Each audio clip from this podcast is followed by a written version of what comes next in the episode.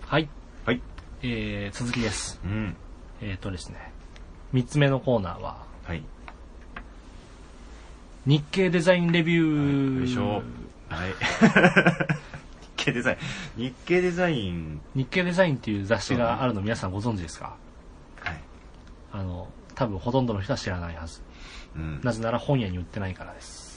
あ、そうなんああ、そっか、デザイン系の会社とかが定期購読しそてるうみたいそうな。そう。定期購読じゃないと買えない雑誌うんで、うんうん。日経デザインっていうのがあるんですけど、うんうんまあ、僕はデザインの人なので、うんそれを購読してるんですよ。なあ嫁の会社でも購読してて読んであるって言ってた。読でですね、まあ、あのデザインの専門誌で、うん。うん。でもそんなに別になんか難しいことは書いてあるわけじゃない。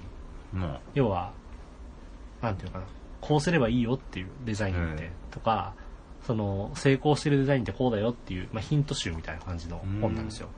う、デザイン知らない人が読んでも、割と読める感じ。うへん、デザインに興味あれば読めると思うんですよ。え普通に面白いよ。へえですと。うんで、まあ、この日経デザインを僕は購読してるので、ちょっと内容をね、うん。うん。あの、営業妨害にならない限りで紹介しようかなと。うわ、いいじゃないですか。ということで、千2019年1月号、新年号からちょっとね、2つニュースがあったので、うわ、紹介します。ほい。第1位、うん。急成長雑貨店、中川正史商店会長がサッカービジネスへ電撃転身 あ、あそうなんですかだそうです。。中川正七さんですかで、まあ、たびたびね、我々の話に出てくる中川正七商店、はいはい。 13代中川正七氏、イケイケっすよ。要はこのか会社をうん。ここまで大きくしたそうですね人ですね。うん。もともと富士通を出て、うん。 2002年に中川正史商店に入社うん。その6年後に13代社長うん。で10 2018年より会長をやってる後継ぎなんだもんね、一応ね。そうですね一応、富士通には一時期行ってたけどと。だけどだからヤンマモデルだよね、あ、僕もです。ヤンマ的なモデルのもあうまあめっちゃ成功したやつっていうことね確かに一回普通の企業行ってから工芸に入ってると。そうなんだようん。まだそんなにねまだ若いと思うけどね若いと思うよ。まだ40代40代前半かな、でしょ。うんね確かにあの、うん、まあそうだね、そうだね。だからまあ30うん。そこそこもしかしたら20代くらいでもうん。うんう会社辞めてあれかじ家業ついてるのかなうん、20代後半、30代前半ぐらいかね。というね。まあ、という人がいるうんん。まですよあ、や。り手ですよ。今、中川正史商店ね、あの、特に都内だといろんなとこにあるから、うんぜひ行ってきてほしい。いっぱいある。六本木とかにもあるしね。なんか来週、来週かなうん。まあ、収録時点で来週、うん。あの、今、この会社が、大日本一っていう、うん。新しい、なんか、あの、ちょっとお土産とか、うん。あの、ご当地ものみたいなのをテーマにした、うん。あの、お店やってるのねうん。いくつかのとこで。うん。いくつかなんか一つなのかなっていうのがあってでその大日本一のイベントが来週あるの、うーん。それもちょっと行ってくるえー仕事を俺仕事にかこつけて、大日本一。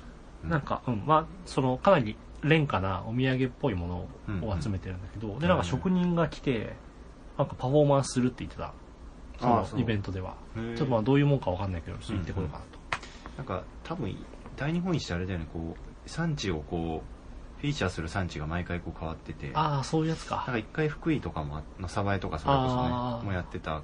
それ多分前だったと思うから、次別のとこでなんかやるんじゃないかな。そうだねそういうやつうん。でまあそれをやってる中川正七商店会長のうん。中川正七氏うん。うん。うん。がサッカービジネスに行くらしいですよ。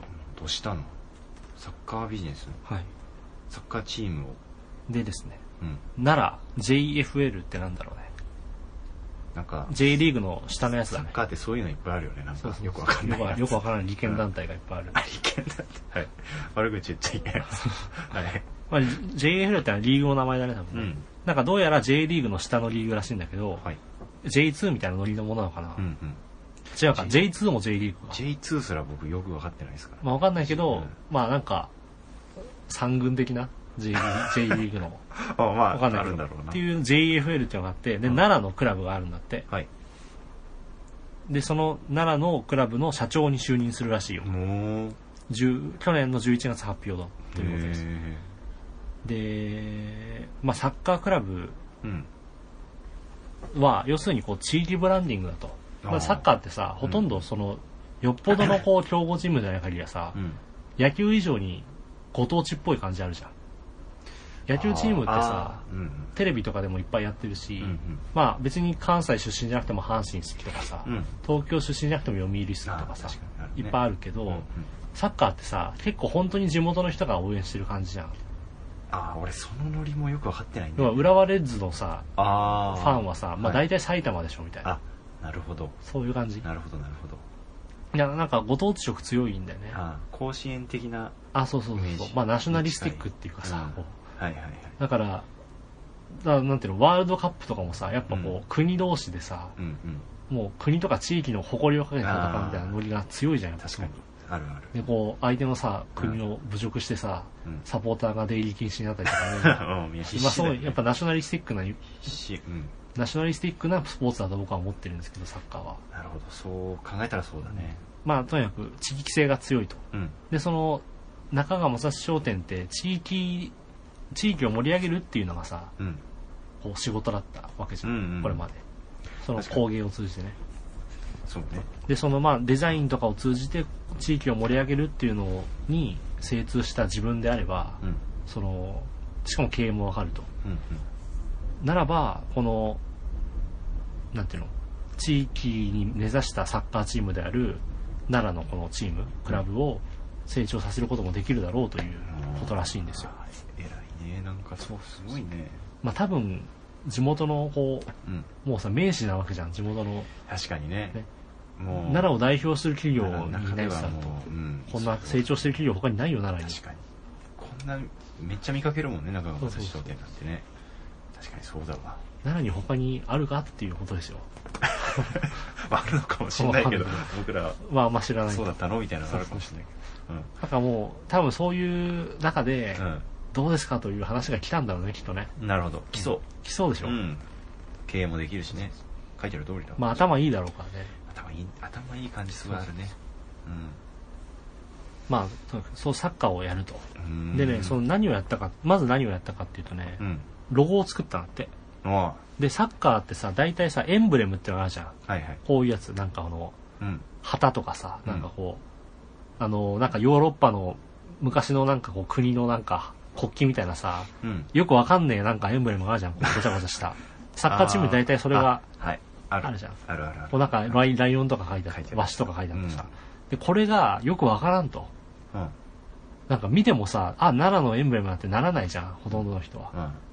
あむ複雑すぎて。うんで、結構さ、世界的にエンブレムのそ他にロゴを作る動きがあるらしいの、サッカーの世界で。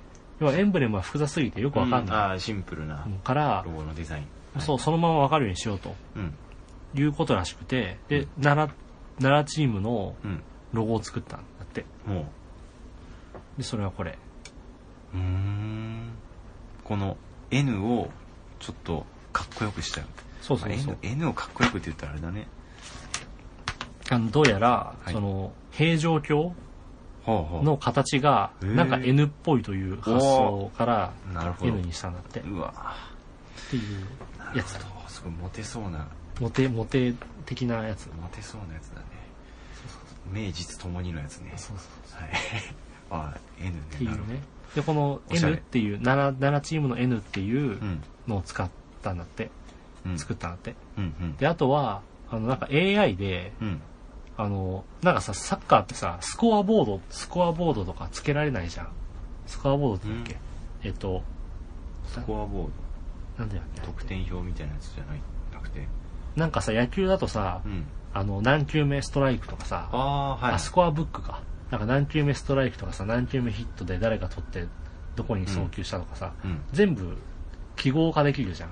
ああの、はいはいで、そのスコアブックって、俺もさ、昔野球やったからわかるんだけあど、あつけるんですよ。はいあの、つけるんですかそうそうそう試合記録みたいなもんそうそう、試合記録。要はあの、まあ、将棋でいう棋譜みたいなああ感じで確か、にサッカーは誰がどこに走ってとかそう全そ部うそう、書全部書けない。だから、ねサッカーってスコアブックがない。なるほどだってあはいはいでも、なんか AI を使って、サッカーのスコアブックを今作ろうとしてるらしいよ。うわすごいねそうそう要するにこう誰がどうパスしてとかどどんな動きだったとかってっていうのをんなんかその映像とかから多分起こせるようにして、あそれなんかで、そのなんか賢、いねこお前はこうこうこうだぞみたいな、その、なんていうの、客観的な、数値的な理由でうん選手を指導できるようにするみたいなうんのをなんか始めるらしい。あそれまだあんまみんなやってないやつだけうど、ん、そうそう、やってないけどそ、れできる大しちたょもっんとね富士通感出してきたね。富士通感出してきたねもしかしたら富士通からもなんか話があったのかもうしれない。ーわわかんないけどね。確かにうん富士通って結構言ってるもんね言ってる言ってうる。ん僕富士通だったからうみん。ただいな、からそのテクノテクノロジーにもよくわかってるってことだと思富士通のどこいたんだろうねう。うん。あそこねにも寄ってきそうだけどねでもなるほどねという。で、でもこのなんかう AI によってう、んその、どの、てなんていうの、プレーを良くしてって、うん J1 に上がってやるぜっていううん意気込みらしいですよ。へえエンブレムは作ってないんだでもロゴだけにしたってことロゴだけにして。要はエンブレムは昔からあるだと。その、あ奈良チームには。こあそうなんだ多分こういうやつ。これが胸についてるやつねう。ん何これわかんないけどね。うんのがあるらしいんですよ。はいはいあじゃあこれはもうそう、それはもういいそうと残しましょあうるから。うんだから、その新しいロゴを作って、うん要するにエンブレムってさ、それ展開できないわけよ。いろんなさ、商品に貼ってもなんかこう、しっくりこないし、うんあの、わかりにくいし。うんうんだけど、ロゴだったらいろんな形に変えたりして、確かにそう展開できるし、うんあの、わかりやすいから、そのチームのブランディングはロゴでやると。おーで、その、そのチームが、なんていうのかな。チームのまあ歴史とかうん重みを背負ってるのはエンブレムだけど、うん今の人に知ってもらうにはロゴでロブランディングしようということらしうわーすごいなんかデザイン系っぽいいね話っすねそうそうそうということでしたっかっこいいじゃないですかていうのが一つ目のニューうース、んあーでもサッカーそっか繋がってくんだねまあできる人はどんどん次の道を見つけていくということだねたまらんっすねじゃあ二つ目はいえっ、とねデザインの限界っていうコーナーがあるんでね、うんこの本にはいあの日経デザインにうんうんでそれはなんかこうこのグラフっていうデザイナー事務所の人が、うんうんその自分の仕事を紹介するっていう本らしいんですよ、はいどうやらはいはいはいブランディングをやってる人なんだけどうんでまあこれはまあ単に見てもらうだけなんだけどうん塩うん塩お塩のパッケージをやったんだって、うんこのグラフの北川さんっていう人が、塩ねそうそうでこの脱サラファクトリーっていう名前のはい塩の会社があるらしいのねうんわあなんかいけてるねいけてるのかわかんないけど脱サラばっでか脱サラファクトリー脱サラして塩作りを始めた社長がうんそのなんかすごい伝統的な製法で作ったうまい塩を売ってる会社なのねうんでそのうまい塩のパッケージデザインをこの会社の人のグラフの人がやったというこことなんだけど、でうんこれがそのパッケージで、うんうんなんか白いねあの牛乳パックがとんがったみたいなデザインで、うんうんこうあのそれに「おのころしずく塩」っていうちょっとこなれない感じのフォントで書いてあるのね、確かにうなんかこうすごすぎない感じが出てるというかそうなんか力の抜け具そ合う力が抜けたなんだろうね一応こうも毛筆っぽいんだけどちょっと頼りない字というかねそうそうそうなんかこう地詰めもとかなんかされてないみたいなさこう、うん でこうあえて洗練されない感じにしたとなるほどあんまりこう、ハイエンドすぎるとなんかこう、はいはいまあ良くないんじゃないかと。うんで、そこになんか変なキャラクターが書いてあるんだけど、うんなんかこう、なんとも言えないこ 謎いなう、 なんかなん、なん、何とも言えない、なんか幽霊みたいなキャラクターが書いてあって、うん足の生えたお、たまじゃくしみたいなそうね、なんだろうね頭弱視が車になったよみたいな。み車タイヤな黒い下に黒いタイヤ2つついてる感じたいなね。何です何ですかねこれっていう、まあすごいなんか謎のパッケージなんだけど、んこれのおかげで結構バカ売れしてるらしい。おおバカ売れっていうか、うんすごい伸びてると。うんで、この脱サラファクトリーっていう会社名自体も、うんこのグラフの北川さん提案なんだって、へえあそうなんだうんらしい。まあ、確かになんか脱サラファクトリーね勇気いるよね脱サラファクトリーって会社っ名ていうそうだからこの会社の社長が北川さんに、まあ、ブランディング頼んだとへーで社名ダッサラファクトリーでどうですかみたいなうんって言ったんだって、なんでそうしたかっていうと、うんうんえっとね脱サラして起業したことが伝われば、うんなんで脱サラしたんですかみたいなあー話になるじゃん取引先とかと、はいはいそれでちょっと受けるっていうそうだってああ、まあ、そうだな。 まあまあ、それをかっこよく言うとコミュニケーションを流発するということなんだけ ど、まあ、確かにでも、その一笑いが、うん要はいくつもの笑いだからね。そういそうそうくつもの、まあ、繋がっていく。そうそうそう。いや要するにさ、でも塩の会社とかいっぱいあってさ、うあんまのあなんとかそうだ製塩とかって名前にしたらさ、なんかその背景がよくわかんないじゃん。わでも、ダストラファクトリーって言ったら、人、人笑い、うん人受けあると。人受けあるわその人受けが大事なんやでっていう考えでダストラファクトリーって名前にしたんだって。これ塩一本でやってる会社やね。塩だけの会社。すごい脱サラファクトリーね。で、まあ、問屋とか今さ、なんかさ、こいつおもろいやんみたいに知ってもらうみたいなるほどね。っていうのが大事だっていうことで、うんまず社名をで社長は結構勇気がいったらしいそれを提案されてうん。よし脱サラファクトリーで行きましょうっていうのはあ勇気いったらしいけど、うんまあやったと、あ。ええ。でそのなんか謎のちょっとう虚脱感のあるこの社名に合わせて、うん。あのパッケージもうん。わざとちょっと垢抜けない感じでにしたもと確かに脱サラファクトリー感があるよね。あるよね、うん。なんか手作りでやってますみたいな感さじある。うん。これがバッチリ整ってすうん整いすぎてるとなんかちょっとこう逆に確か逆にかっこよすぎみたいなわねかるわかる。うんうん。なんかでも、そういう親近感が持てるよね。そうそうそうそう。うん。なんかそほ、こ、こなれてい。ないけど本物なんだろうなみたいな感じがすると。わかるわかるう。んっていいいうじゃないねで。すか。だバッチリだね、なんか。計算し尽くされてそうるわそけうだ。そう。この緩いデザイン。で、この変なキャラクタうんー。で、このキャラクターすごい考えたらしくて、うん。何これ。要はなんかよくわかんないものが書いてあると。うん。で、なんかわかるものを書いちゃう と、みんなわかって、あうんあ、あこれね。わかるわかる。それ大事よね。からうん。なんかよくわかんないものいるなっていう感じにしたということらしい。そうそう。その多義的な何かみたいな。そういうの好きそうそうよ。そう。なんか、これ花だなとかさうん、うん犬だなとか思っうん。うん、そうそう。ちゃうとつまんないんだよね。で、なんかうまくできたキャラクターだな、みたいな。あの、オリンピックのマスコットみたいなあさやつとか。もうんもう、あ、はいは、はいいみはたいいな。はいみたいなはいあ、それ ねみた感いな。じになるじあゃるやん。つ。これ、いいね。そうそうそうう。わで、なんかね、この、この変なキャラクターを、うん例えばポテチとなんかコラボした商品とかあるらしいんだけど、うんうんそのポテチにこのキャラクターが乗ってるのよ。その、あポテチあ、この、れ。あの、パッケージにね。うん。で、ダッツラファクトリーとかってでかく乗らなくても、この変なのがい ると、あ、あ、なんかどっかで見たみたいな。確か感に、じこになれ、るダスラファクトリーでしか見ないわ、このキャそラ。うそうそうで、あとこうなんか、塩レモンのバームクーヘンみたいなやつに、塩を出した時もちょっといるみたいな。だから黒一色だから目立つんだそうよそう。な。脱サラファクトリーって書いてないけど、いるみたいなね。で、これが大事なんだっていうことらしいんだよ確かにな。これは確かにうまくやってきてるわ。そうそう。まあ、こう意味をね、限定しないと、このマークの。で、なんかこう、なんかいろんな意味ありそうだなとか、でもなんかよくわかんないなっていう、んその、く消化できなさみたいなものうをんうん仕掛けるのが大事だっていうことらしい。人の記憶に残す。みんながいろいろ考えてくれるっていうあ、こそうとそうそうだよそう、ね。これは何なのかなみたいな。このコンセプトって何ですかって聞きたくなるみたいな。っていうことらしいよ。で、これはなんかデザイン事例としてすごいうん。面白いなと。かっこいいものを作るってだけじゃない、確かに。なんかこう計算されたこう手が打打ってあって面白いなと思ったそっていれうは、いいっすね。ああ。ということでした。皆さんも脱サラファクトリーの使用、お買い求めください。いいじゃないですか、すごい。いや、なんか僕、なんかデザインに対してずっとこう、うん。なんか、ちょっと悪いんだけど、なんか、いけすかない感じというか、 なんかインチキやろうみたいなさあ、ー虚業インチ虚業ちょっとあったんだ けど、これおもろいね、なんかこれおもろいよめっね。ちゃいいね。そうそうそう。まあブランディングって言ってもこうガチガチに格好つけるわけじゃなくて、うむしろこう力の抜きどころをこう作っていくっていうね。ん。なるほど、まあね。これはなんかすごいいい仕事だなとこ思っれて、はいいっすね。面白かったとうん。いうことでしなたる。ほど。すごい。まあこうう。いうのが載ってるのが日経デザインっていう雑誌ですね面。白いじゃないですか。まあ、作りの話し方が良かったんだと思う。まあまあまあ面白い。 まあ俺が記事の中身以上の良さを伝えてるね。さすがっすね。はい。はい。ということでした。ああ、いい、いいじゃないですか。でも普通の、一般の人で購読してる人であんまりいなさそうだよね。まあいないねう。んだから多分そんな部数出てないと思うようー。ん。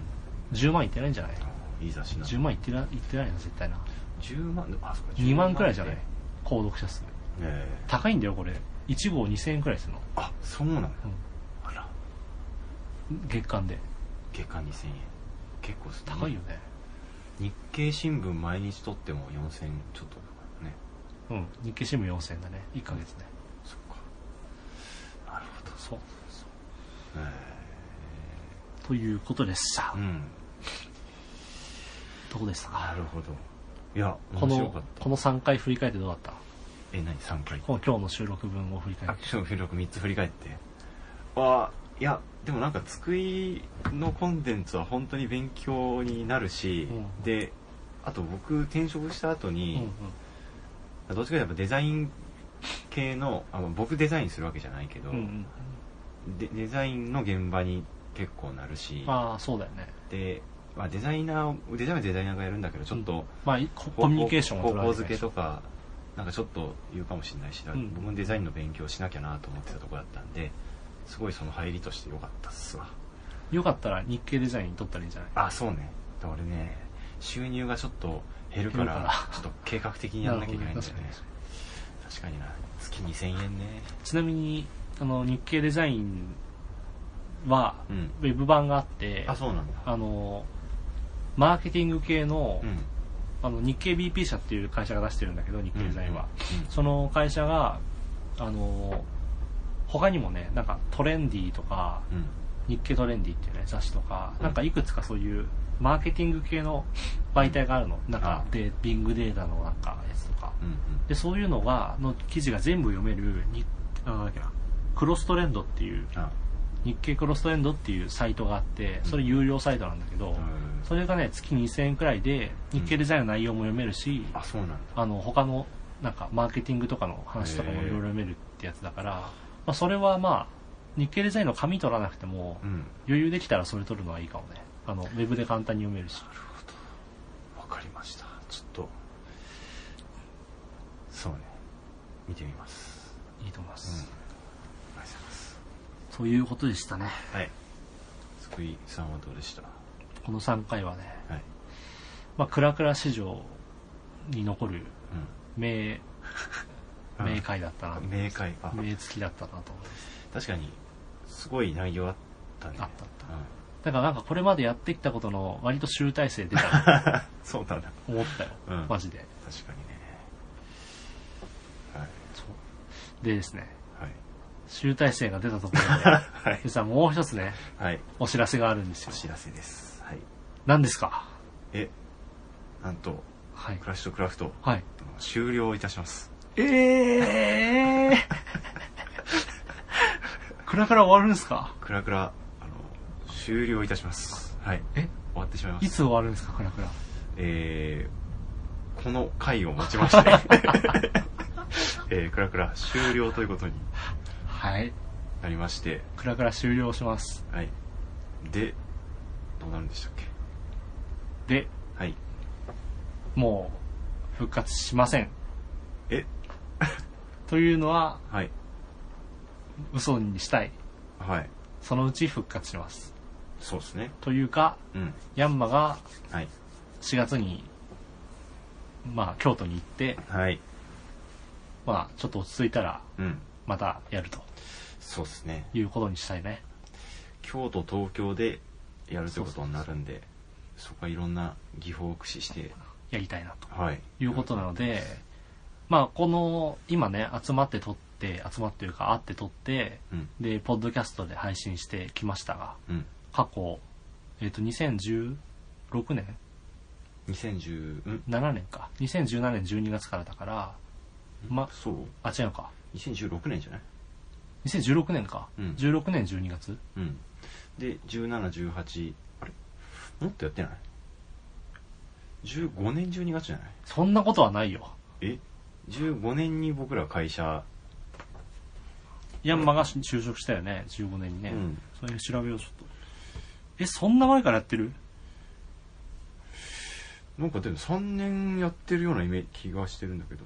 いや、なんかその3あだから年ご、めん、16年だね。 16年だよね。 16あれ、16年あ、 12 16年12月だから、丸2年とちょっとか。あ、俺嘘ついたわ。3年以上やってるつもりでいたけど、じゃあ3年目をやってる3んだね、年目をやったね。うん、なるほどなるほど。はい。はい。まあだから2か、2年以上やってきましたはいけれども、うん。まああの、我々も、ちょっとね、次のステップに行くということもあり、はい。まあかつ、あの、収録方法も変え変えようと。うん。あの、遠隔になるしね。えし、え。うん。あの、ポッドキャストでそもそも、聞きにくくねっていう。うん。きにくいし聞かれにくいしそうそうそうそう、んっていう話もあったりとかあとちょっと画像を見せたいなと、ヤンマが作ったものとかのうん画像もできれば聞いてる時に見せたいなあとそうかですねなどなどはちいょっといろいろあって、まあちょっとどういう媒体にするかわかんないけどもしかしたら YouTube とかになるかもうんねってい YouTube うでも別に僕たちが「はいこんにちは」とかあ のカメラの前でやるわけじゃないんですけど、なんかまあ画像付きでいろいろできるし、うん YouTube とかありかなとか思確かっにたりとかねそうですねうんでも最近まあポッドキャスト復権の波来てるからうんポッドキャストで続けるのもあるかもしれないけど、なるほまあ、ちょっと一旦このクラクラの、まあ、ファーストシーズンというかは、とりあえずや終わりかなと思ってますね。どううんん。そうだね思えばいろんなことがそあうりまし、たまあ、あねったよ、うん数々の救いの出現。あそうだあったとっけ、謎の、今、俺が勇気がなくても今は聞けない英語会。謎の英語会あったねあったねカラオケボックスであったよ知らない人が来知らない人て2人来てね。ありまあしとたはうんあとなんか事件あったっけあと事件ね事件ねまあ他は忙しくて配信が滞るとかう、んお蔵入りになるとか、うんクオリティが低いとかそう最近ではねあの頑張って撮ったレトリカの3時間 のまるまる すいませんあれは僕いがやあれはね俺が悪かったなと 思ってありまあましレたねトリカの人に今度送るわ音源自体はういわやでまも俺もねそもそも本人たちに聞かせていい音源かどうかも迷ってうるん今ちょっそうよと、うんねまあまあいいやそれはうんまあそうですかはいまあまあそうねか数々のことがあったとうんうんけれどもねや2年以上やってきてねそうっすねということだけどまあすぐではないけどうんクラクラのこのファーストシーズンはうんまあ、大体聞きたい人に行き渡ったなって思ったら、うん非公開にするかもしれない。そうっすねなぜなら、恥ずかしい音源が残りすぎているから。そうだねあと、確かにゆくゆくちょっと、ヤンマと俺のリスクになる発言が入ってるんじゃないかとい結構あるからうね気持ちがある。うん僕も結構あるそうそうそう。うんだからヤンマが本当に工芸の人になった今、うんちょっと工芸を腐してるのは良くないんじゃないかなって いうのとかもありつつ、まあちょっとあるね、一応ね、うんあの、リスク管理はするかもしれないということですね。そうですねうんすいませんそこはというね、事情です感じですよ。はいうんなのでまあ、クラカのツイッターもさ、うん今頑張ってあのニュースリリツイートしてくれてるじゃん。リツイートとかあの、ツイそーうトだしてねあれもどうするかだよねうん。そうなんですよだあかられなんかヤンマがもうさ、高原の人に会ったらさ、ヤンマのアカウントからもう普通に配信してもいいと思うんだよね。ああ僕の個人のそうそう。まあだから今のチューライス君あは、まあ別に残しといていいと思うけど、あうんもっとなんかこう、パブリックなああ人格のアカウント作ってもいいんじゃないヤンマが。あ山本ですみたいそうなそうそう。で、その工芸やってますみたいな。ああそうだな結構出会った人とね Facebook とかで繋がってもなんかどうせやり取りなくなっちゃうけど、確かに Twitter だと意外と繋がってることあるからね難しいなまあちょっと考えましょうそこは、うんちょっと考えますクラクラも今フォロワー500まあまあそうだよね何十人とかいてあれをもうさヤンヤンマにしちゃえばいいんじゃないいやそれは失礼でいしょきなりなんか違う人になっえったみたていななるからそうスパムかなみたいなフォロワー稼ぎのスパムが一文字ずつ変えていこうかなクラシとク ラフトなんかややらしとクラフトやらにしなとやらしと クラフトダメだなやらしとクラフトはよくやないらしとクラフトだようんはいわかりましたじゃあちょっとそんなことも考えつつやっていきますはいはいなのでポッドキャストでねうん聞いてくれているはい100人弱おそらくいると思われる皆さんいやーそうあの、コメントを、ゆツイッターじゃないや、iTunes にコメント書いてくれた人もいましたが、ですよはいいました他には特 にリアクションはなく、すいませんただツイッター上でたまにうん、クラシとクラフト聞いてるっていあうあったんですよねコメツイートがあってう、んちょっとびっくりしたりとかね。うんあんなの嬉しいよねそうそうそうそいるんだっていう、う。ね。なのでね、うん、はいまあ、また会う日まで、はいと言って結も、構すぐだと思うんですけど、まあ2ヶ月くらいで多分はい次来ますが、はいはいちょっと新生クラシとクラフトをうんお楽しみにしてください。してくださいお願いしますなんか最近も新生クラシットクラフトお楽しみって言ったね。ん最1月ぐらいにね。あ言ったっけ、うん。要はちょっとだれてきたから、ああ仕ちょ切り直そうっとて考え直そうみたいなねたびたびそういう話は上がるんだよね,、うんなかなか難しいけど、まあ、浮き沈むやりつつやってきたと。うんということでした。はいはい。じゃあ、そんな感じで。まあ、この3回分だけ残す可能性はある。うんどうせ無料のブログでやってるから、うんうん。番組の過去分は消したとしても、うん消したというか非公開にしたとしても、うん。この3回うん。は、まあ、結構いい回だし、うん。あの、新しいなんか番組が始まったそっちへのリンクとかも貼るから、うん。この3話分は残して、うん。うん。あの新しい番組はこちらでやってますっていう案内をつけた上であー残すかもしれない。なるほどね。うん。ということです。はい。はい。では、うん。皆さんまた会う日まではい。健やかにそうですねお。過ごしください。ご多幸をお祈りしております。はい。では、お送りしたのは、えー山本と、はい、つくいでした。いいっすさよなら。さよなら。